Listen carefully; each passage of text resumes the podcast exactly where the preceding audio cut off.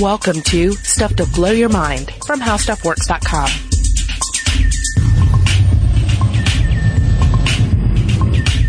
Hey, welcome to Stuff to Blow Your Mind. My name is Robert Lamb. And I'm Julie Douglas. And today we're rolling out uh, an older episode we did, uh, Pineal Optics, My Third Eye.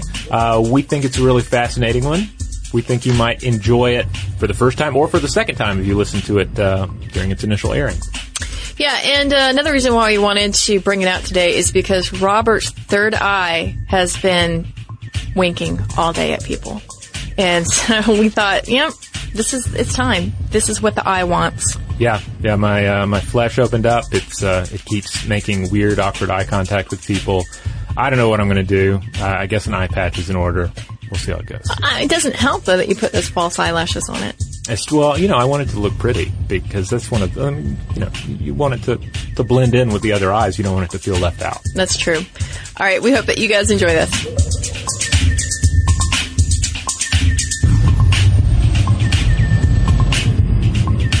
All right, so obviously we're going to talk about the pineal gland, and also called the third eye. Uh, yes, yeah. So the third eye, for, for those of you who have not been exposed to it, we're going to start out with just a brief discussion about the non-scientific idea of the third eye. That being that there is this, uh, we have the, the two eyes with which we see the world, but that buried inside us, there's this third eye that if we are to, if we open it, we can see something that isn't there or something that is hidden from our normal perceptions of the world that we we will be able to see uh, the spiritual aspects of the world around us or see into the future or see into the now. Um, it, it, really depends on who's doing the talking uh, as to what a third eye actually consists of. You see you see various takes on this in Hinduism. Um, if you've ever looked at any uh, Hindu iconography, then you've you've no doubt seen like the the flaming eye of. Uh, um, of, uh, of Shiva that uh, that burns and shoots out flames. Uh, you, uh, if you're familiar with uh, with with yoga, for instance, you probably know of the Ajna chakra. This is positioned supposedly positioned in the brain, right behind the eyebrow center and this involves uh, you know future sight, clear sight, presence, or even occult powers, depending on who again is, is doing the talking. Uh, you see uh, you see the third eye in uh, Kabbalah, in uh, Taoism, in various New Age ideas, and uh, and you know even in um, heavy metal lyrics from time to time as well. Also, Gwen Stefani. Gwen Stefani. Well, you know, she used to wear the bindi all the, the bindi, time. Yeah, the bindi is a reference to to the, the third eye and to the into the, the chakra and all that. Um, so yeah, anytime someone's wearing a bindi, they may not know it. They might just be wearing it for purely, uh, uh, you know, ornamental reasons. But uh, but there is this idea of, of the third eye buried in that. What I think is so fascinating about this topic is that the third eye has been something that has been symbol- symbolic to us, right? This idea of mm-hmm. seeing and seeing all, but really it does have roots in vision, and we will talk about that uh, via the pineal gland. Um, so what is cool about this is that somehow humans had sort of a, an inkling that this third eye um, might have actually been something within their own brains that was giving them some sort of insight or sensorial experience, and we'll talk more about that in a bit. Yeah. So first, let's uh, let's back up just a little bit about uh, about the pineal gland and its history and its connotations uh, and associations with the idea of a third eye and spiritual insight and all this. If you go back in time to around 2010 AD, you had this uh, man by the name of Galen, uh, Greek medical doctor, philosopher, spent most of his time in Rome. And uh, he wrote on a number of things, but he his writings dominated medical thinking, like on up until the 17th century.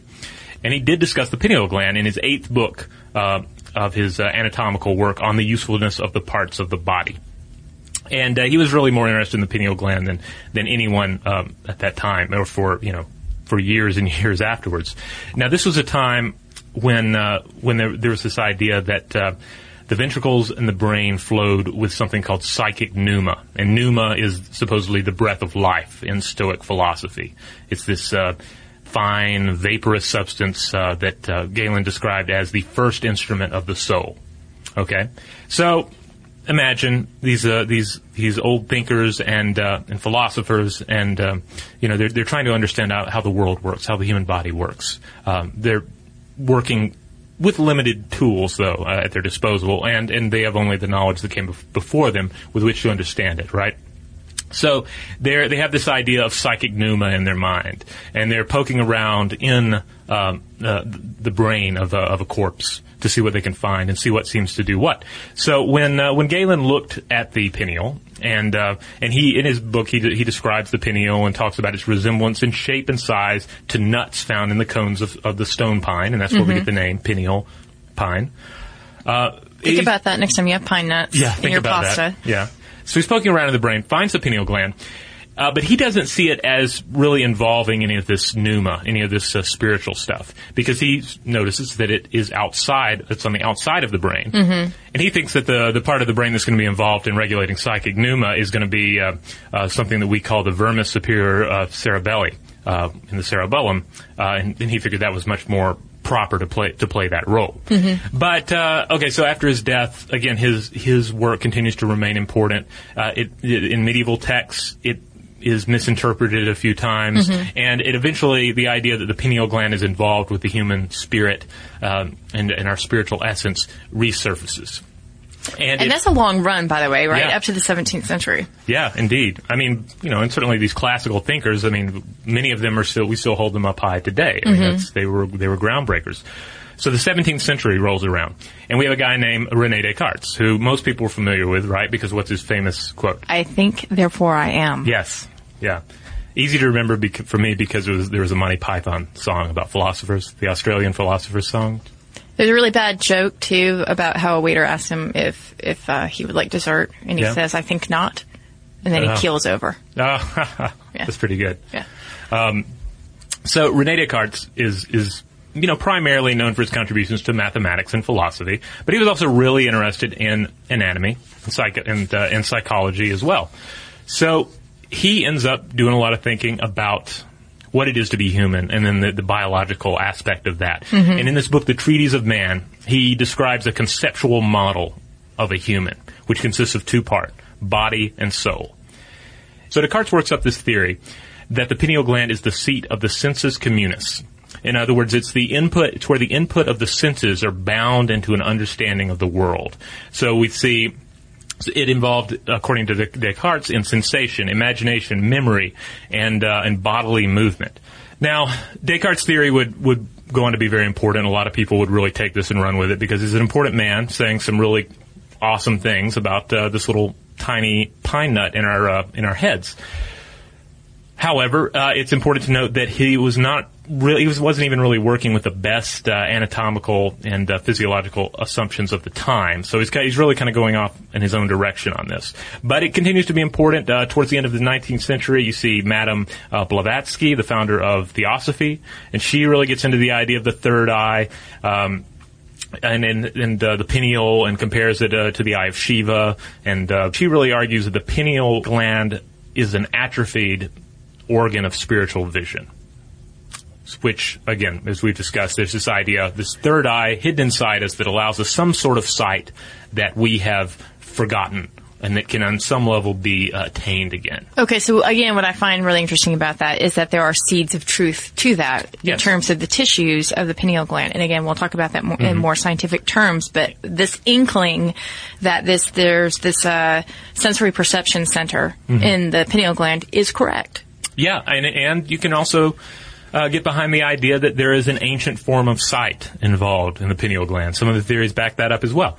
But it's not attuned with the spirit, per se. Uh, by the end of the podcast, we'll come back around to an inkling of some of those ideas, but, but for the most part, from here on in, put the spiritual world behind you because it's all going to be about seeing and evolution. So, if we crack open the skull, as uh, as Galen did, uh, and we take a look at the pineal, what are we going to see? We're going to see a small organ shaped like a pine nut, and it's located on the midline, attached to the posterior end of the roof of the third ventricle in the brain.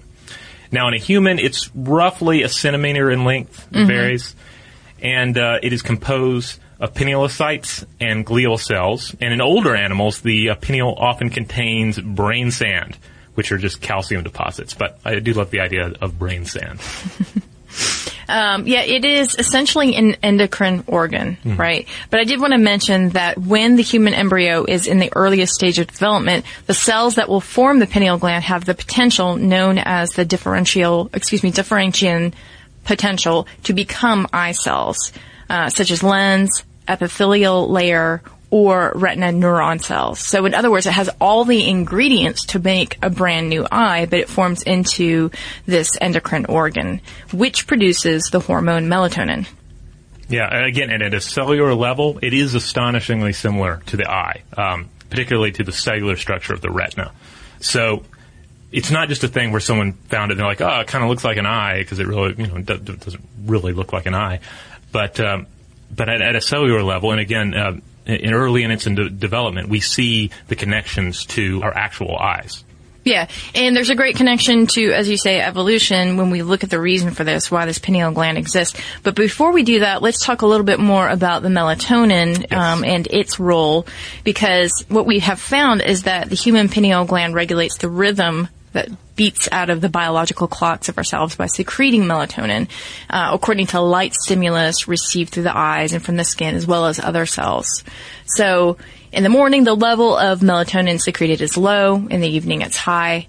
And then the benefit of exposure to natural light in the morning is that the, the secretion of melatonin is curbed, enabling the body to keep its daily rhythm on track. Now that seems kind of straightforward and so what, but that's kind of a big, uh, that's a big deal production going on. Yeah, and we've talked before about the importance of melatonin and serotonin in, in the human mind and the human body. I mean, it's, it has everything to do with our, our biological patterns. It had with our our, our level of uh, contentment with the world, um, and uh, and certainly it's come up in our discussions of various uh, um, psychedelic properties as well.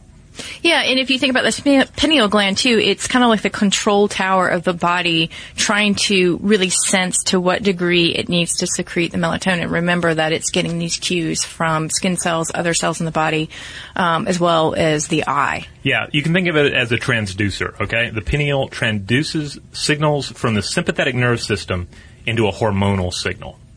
So, it's like a, you know, if you're assembling the human body, you, you uh, say out of a, an IKEA kit, uh, and you might see the pineal in its own little uh, little plastic bag there, uh, and you might well leave it out during the uh, confusing assembly process, but uh, you would definitely notice thus, that result. That is a that is an important little nut to screw into the finished works.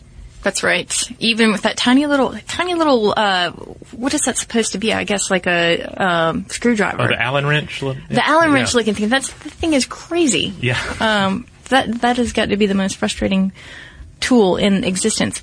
Um, I wanted to mention that in animals, the pineal gland is really paramount to uh, reproductive functions, since the detection of increased light, let's say in the spring, by the pineal gland adjusts the secretion of melatonin, and then that sends this whole symphony of cues to the animal's body to begin preparing for the breeding season. So, if you look at horses and sheep, this involves the hypothalamus secreting the anterior pituitary ho- hormones, which then essentially send out Yep, I'm going to say it. Gonadotropin. And uh, this is a hormone aimed at bolstering the, the animal's gonads and getting them ready for breeding. Yeah, yeah. I was. Uh, I, I read a bit where it said that in, when you're breeding sheep, um, sheep that normally breed only once a year can be induced to uh, into two breeding seasons if you uh, dose them up with melatonin. Yep, exactly. And it, we've seen this in examples uh, with other animals too, as well. Um, so I wanted to mention this because I think this is really interesting. Um, this role of melatonin. Again, we just think of it as well. It helps us to sleep and um, you know have this wakefulness and not have wakefulness. But uh, it, I read this really very interesting study about how malfunctioning circadian rhythm genes could be the basis for bipolar disorder in children uh, many of whom are plagued with the onset of sleep disorders at an early age. Um, and this is really a big detail that sets bipolar disorder apart from ADHD in kids. Yeah. Um, this sort of messed up sleep cycle or sleep disorders. Uh, RORB genes are expressed in the eye, brain, and pineal gland. And in a study of 152 bipolar children and 140 children as a control, uh, these children obviously were not bipolar or thought to be. Psychiatrist Alexander Niculescu of Indiana University found four alterations to the RORB gene that were positively associated with being bipolar. So RORB expression is known to change as a function of the circadian rhythm in some tissues, and mice without the gene exhibit circadian rhythm abnormalities. So what they began to see is that uh, this this correlation with melatonin and with uh, disorders like this are, are hand in hand. And Niculescu says that every time we investigate some abnormality of molecular machinery linked to the clock genes, we find an association with bipolar disorder. So obviously there needs to be more research, but it shows promise in the treatment and that researchers have been on the right path in strictly regulating a bipolar patient's sleep schedule to improve extreme mood cycles that you see in bipolar disorder. Again, here's this pineal gland uh, the control tower, but you know, trying to give out the signals to the body, and it shows that something like this can really sort of go awry if if it's not all regulated. So I know what you're wondering. Where does it come from, the pineal gland? How do, how do we end up with this, this thing that is, uh, in many ways, in, in many interpretations, a kind of primitive eye buried in the center of our skull without any actual um, chance to glimpse the light? It ends up being this, is mere transducer. Well, it's a good question, and I'm glad you asked it because uh, because that's what we're going to talk about. you. So this really gets down to questions of the evolution of the human eye and the evolution of sight. And uh, and when you start thinking about ocular evolution, we're talking about really old business here, like really important. Like when you're starting a business, like what are some of the first things you have to have, right? You've got to have, you got to have the building, you got to have the bathroom, and the first people you hire, maybe, you know, you've, you've, you got to have the key people on staff before you staff up from there. Mm-hmm. So when we're talking about the development of, of the eye, we're talking about some very old business and a lot of stuff ends up built up around it. So it, it, it makes sense when we start talking about uh, the ramifications of, of melatonin levels on all these varying levels of, of, of animal activity because it's it's root down to the to some of the the earliest development. So the eye has been around for a while, and if you look at the eye of a human, the eye of a fish, they're not all that different. So it it goes back a long ways in evolution. But if you go back far enough in our development, you find a cyclops. Uh, or more specifically, you find something called a lancelet. And uh, these are primitive creatures. They're still around today, and they have just one eye. Mm-hmm. Now, a couple of the main theories about uh, pineal evolution come down to th- this idea of, uh, of developing two eyes from one. All right, so back in the day, simple organisms, one eye, and then as evolution progresses, this eye divides into left and right. Now, and this is all predicated on the primordial brain, like this Yes. primitive brain that's just the solid mass. That's a big ball. It hasn't divided yet into the right and left hemispheres. yeah, hemispheres. so the brain divides into two, and then from one eye we get two eyes. Now, Mm-hmm. and then there, there you can various takes on which came first, chicken or egg. Does the brain split because the eye splits, or does does, does the eye split because the brain splits? Um, you can sort of go either ways on that. Uh, two particularly interesting uh, theories that stem from that. First of all, there's one here from Professor Masasuke Araki of Nara Women's University, and Professor Araki believes that the third eye comes into being during the transition from one eye to two. The position that uh, Araki's describing is that the, the single eye pulls to the left and right, and uh, and divided, uh, an eye remains in the spot where the single eye had originally been. So the third eye then is not the third to be created, but the first, the original. Okay. So it uh, so we what we think of as the third eye is essentially the tissue, the prim- big primordial tissue, yeah, primordial eye, really. Like Yeah, very simple eye. right? That had that was able to then sort of secrete itself back into our brains a bit. Yeah, because we've discussed what, the way the human body works. It's something doesn't just become useless overnight and fall off of us. Uh, you know, it, stuff gets tucked away. Sometimes, sometimes. Well, sometimes, but but but but for for the most part, things get tucked away. Things get uh, get uh, get hidden in case they're used later. Our body can be sort of a hoarder in that example. Another theory comes to us from David Klein, PhD, and uh, he and he works for the National Institute of Health. Um, he has this theory that uh, it all comes down to um, to melatonin uh, again in in the the head in the brain. Uh, and then the idea here is that roughly 500 million years ago, the ancestors of today's animals became dependent on melatonin as a signal of darkness. Uh, and as the need for more and more melatonin grows, the pineal gland develops as a structure separate from the eyes to keep the toxic substances um, needed to make melatonin away from sensitive eye tissue. That's So- right, because this whole process of rhodopsin and uh, all other chemicals sort of interacting with one another, right? Yeah. And the more distance you have, the better. Um, in this making of melatonin. Right. So if you have that uh, distance, then you are making sure that your eyes are not going to be affected by the chemical. Right. That's sort of like the really very shallow dive on that. But I kind of feel like both of them are correct. Because Yeah. if you have this, you know, primitive brain that's just a ball that then uh, evolves into this right and left hemisphere, and then you've got the tissue. Well, as you say, the the body is really good at saying, okay, hey, you sitting around, why don't you do something? Yeah, why don't let's you start become dumping some uh, some toxic uh, stuff in there and Yeah. up some melatonin. Yeah. We're not using that room for anything. And so we see the same thing with our office here. Right. We only have so much room to work with, and if an, if an, and if an office goes empty for too long, the uh, video department will move some stuff in there and start filming some sk- some skits and segments. the void gets filled. Yeah. Yeah. Um, and then they all, you know, of course, then someone is the control tower of the light source in all the offices, Yeah. right? Much like the pineal gland, Exactly. controlling uh, to what degree we are exposed to them. Um, so yeah, I think those are, are I think it's so fascinating to to see how the human body can adapt like that, um, and not just the human body, but if you look at the lancelet, this this really primitive creature, how the, the beginnings of that show how this this evolvement of our eye systems and our pineal gland all sort of came together. Yeah. Now, when I was describing um, uh, Araki's uh, theory, and you're imagining this one eye in the middle of a, a head, I ended up imagining a human face. Um, well, actually, your face, since it's the one I'm looking at. I'm imagining an eye in the center of your head, and then the two eyes coming out, and then this uh, this primordial eye receding. So you're you may be wondering, well, is there ever a time when you have three eyes, three or at least three um, ocular units on the face? And yes, as we're going to discuss after you a break, asked. we're glad you asked because we're going to discuss after this quick break. Uh, there are plenty of animals around today which do which do have their two uh, highly evolved eyes, and then also this remnant eye, this uh, uh, parietal eye, which is uh, very closely um, uh, connected to everything we're talking about. All right, we're going to take a quick break, and when we come back, more pineal optics.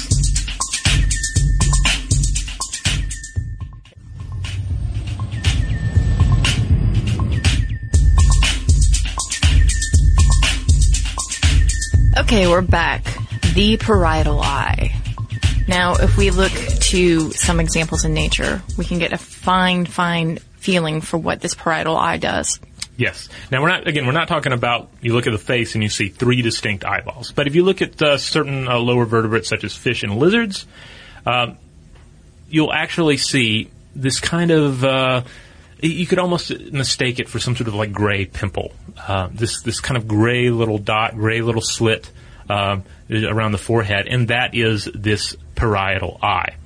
Um, they typically, like I say, it's a gray oval, and uh, the animals don't actually see out of this structure. Like they can't. They, they, they can't look out of it. Like they're they're not. You don't see an eyeball in it. Right. And sense data is not going in it and then forming a picture. That's what the other eyes are doing. This uh, eye, the parietal eye, is more. Of, it's a it's photosensitive, and it does influence circadian rhythm. But it's unable to capture uh, images, and it's believed that it senses light and regulates body temperature and hormonal balance. So, in a way, you can think of it, and we'll discuss this a little more here.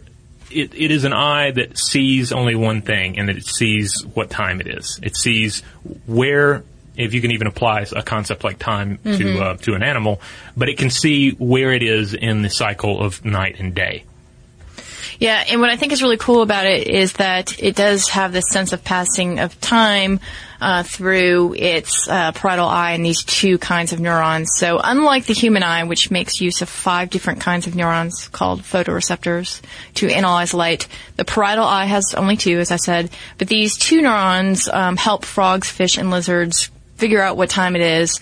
Um, this is from Seed Magazine's article, The Secrets in the Third Eye. The comparison of the color signals now begin at the photoreceptor rather than in the retinal neurons as in the regular human eye. So when this happens, the photoreceptors in the parietal eye are able to give information about the passage of time because, and this is key, the color spectrum changes over time during the day. So the signal that comes out of the photoreceptor is sort of a readout of what time it is, which very cool. I mean, this is sort of a superpower that we don't possess.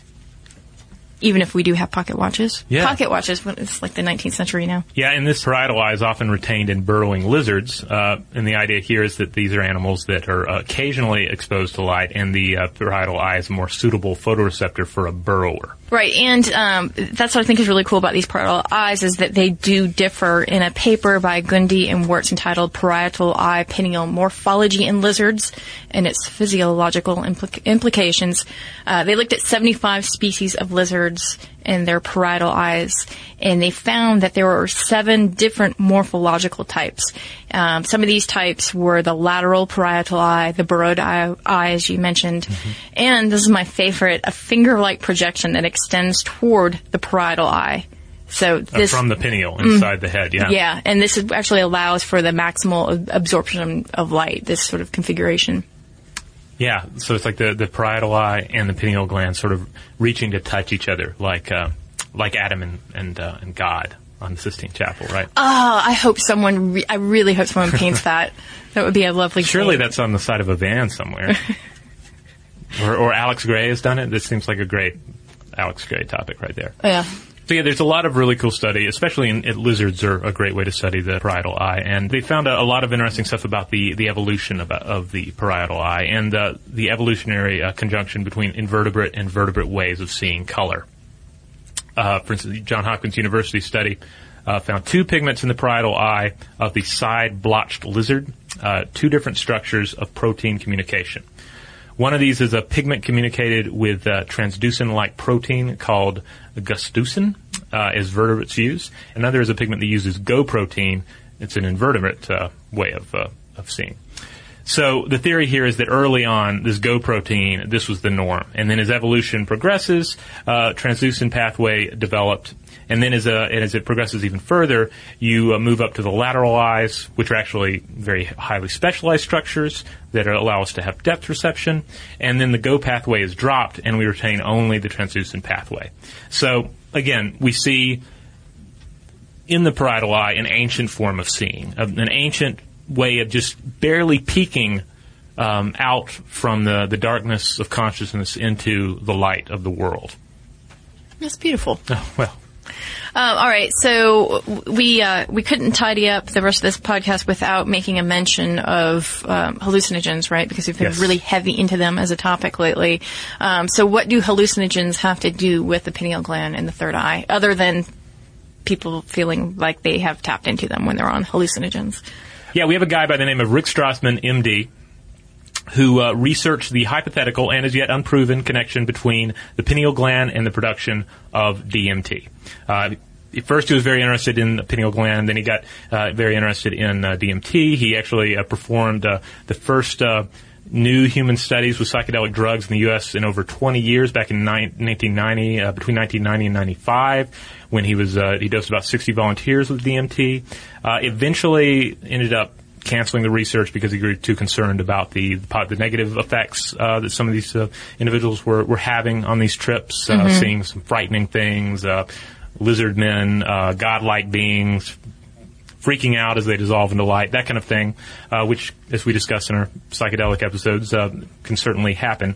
But he he did formulate a number of just kind of really out there ideas. I mean, from sci- you, you you read what the man has written, and he's not a complete loon or anything. I don't want to paint him like that, but he has some very far-reaching ideas about what uh, the pineal gland might consist of and what it's doing, and and he gets into some uh, some really interesting territory where he's uh, entertaining the notion that DMT actually affects the brain's ability to receive information, not just interpret and generate it, and that it can potentially allow us to perceive dark matter and parallel universes. So it's uh it's all very the, uh, theoretical. Um, you know, don't take that to the bank, but uh, but I, I, do find it really really interesting. It is interesting. I mean, it's certainly an extrapolation on um, what uh, Nobel laureate Julius Axelrod found is that the brain does have naturally occurring trace amounts. Um, of DMT in the brain, mm-hmm. and then some people have taken this to say the pineal brain is is um, where it's made, and perhaps there's some sort of um, connection there. Connection yeah. between psychosis and even hallucinogens, uh, or, or, I should say hallucinations. But again, a lot of this is all unproven at this point. We just all we know for sure is trace amounts that are naturally occurring in the brain of DMT. Yeah. Uh, DMT being this hallucinogenic substance. Yeah. To what extent are we coming back around to the same mistake of attributing spiritual importance to this uh, little nut in the brain, or are we coming around to some truth about it? That it is. I mean, obviously, it has something that it has. It has stuff to do with the way that we sense and understand the world, mm-hmm. but to what degree? So exactly. Yeah. Uh, you know, we we didn't talk about uh, the third eye as being a Freemason symbol. Oh, of course, yes. The um, oh, what the, the name for it at the, the, top of the dollar, the, the the triangle with the eye. Yeah, yeah. Um, I mean, that's the third eye, but whatever. Yeah, we've we've seen that in it's in the U.S. Great Seal on yeah. the dollar bill, and of course, there's a lot of conspiracy theorists who will point to that dollar bill and say that you know that's that's that's the work of Freemasons. Um, but from what I understand, Ben Franklin, who was the only Freemason who worked on the currency at that time, mm-hmm. uh, proposed a design, and it did not have that third eye in it. Huh. So also uh, that dollar bill third eye symbol was in use, I think, uh, far, maybe like a decade or more before the Freemasons even began to use it. The Eye of Providence. That's right. Yeah. Yeah. And actually, if you want to know more about that, you should totally check out stuff they don't want you to know because yeah. they, they uh, do some deep dives into that territory. And I really need to look it up because I was not familiar with the, the term Eye of Providence uh, till like just a couple of weeks ago. I was in yoga, and this is going to sound hippy dippy, but uh, during uh, Shavasana, I saw this uh, that's when you're in rest, yeah. Yeah, yeah. I saw this this triangle, like a pulsating triangle. Dude. It seemed like it might be God or something, you know? Like that was the kind of vibe I was getting off of it. So afterwards, I was like, huh, I wonder if there are any ideas out there of like that interpret God or a divine being as like a like a, a triangle, you know, like in a very geometric, like stripped down sense, and that was the closest thing I could find. It was like Shiva's bat call. Yeah, so I don't know. Only the yogi is going to laugh at that one. oh, and I should also mention that uh, one of the things that got me into this uh, particular podcast is I was thinking back to the old uh, horror movie um, From Beyond. It was based on a Lovecraft story, and that has a lot to do with monsters with pineal glands that end up poking out of their head and squirming around like worms, and it's a lot of fun. You have a great blog post on that. Yeah, yeah, you can check it out. I do the Monster of the Week deal when I have uh, when I have time. All right, so there you have it. We hope you enjoyed this classic episode. As always, be sure to check out stufftoblowyourmind.com. That's where you'll find all the past episodes, all the blog posts, all the videos, and links out to our various social media accounts. And if you have thoughts, send them our way. You can do that by emailing us at blowthemind.howstuffworks.com. For more on this and thousands of other topics, visit howstuffworks.com.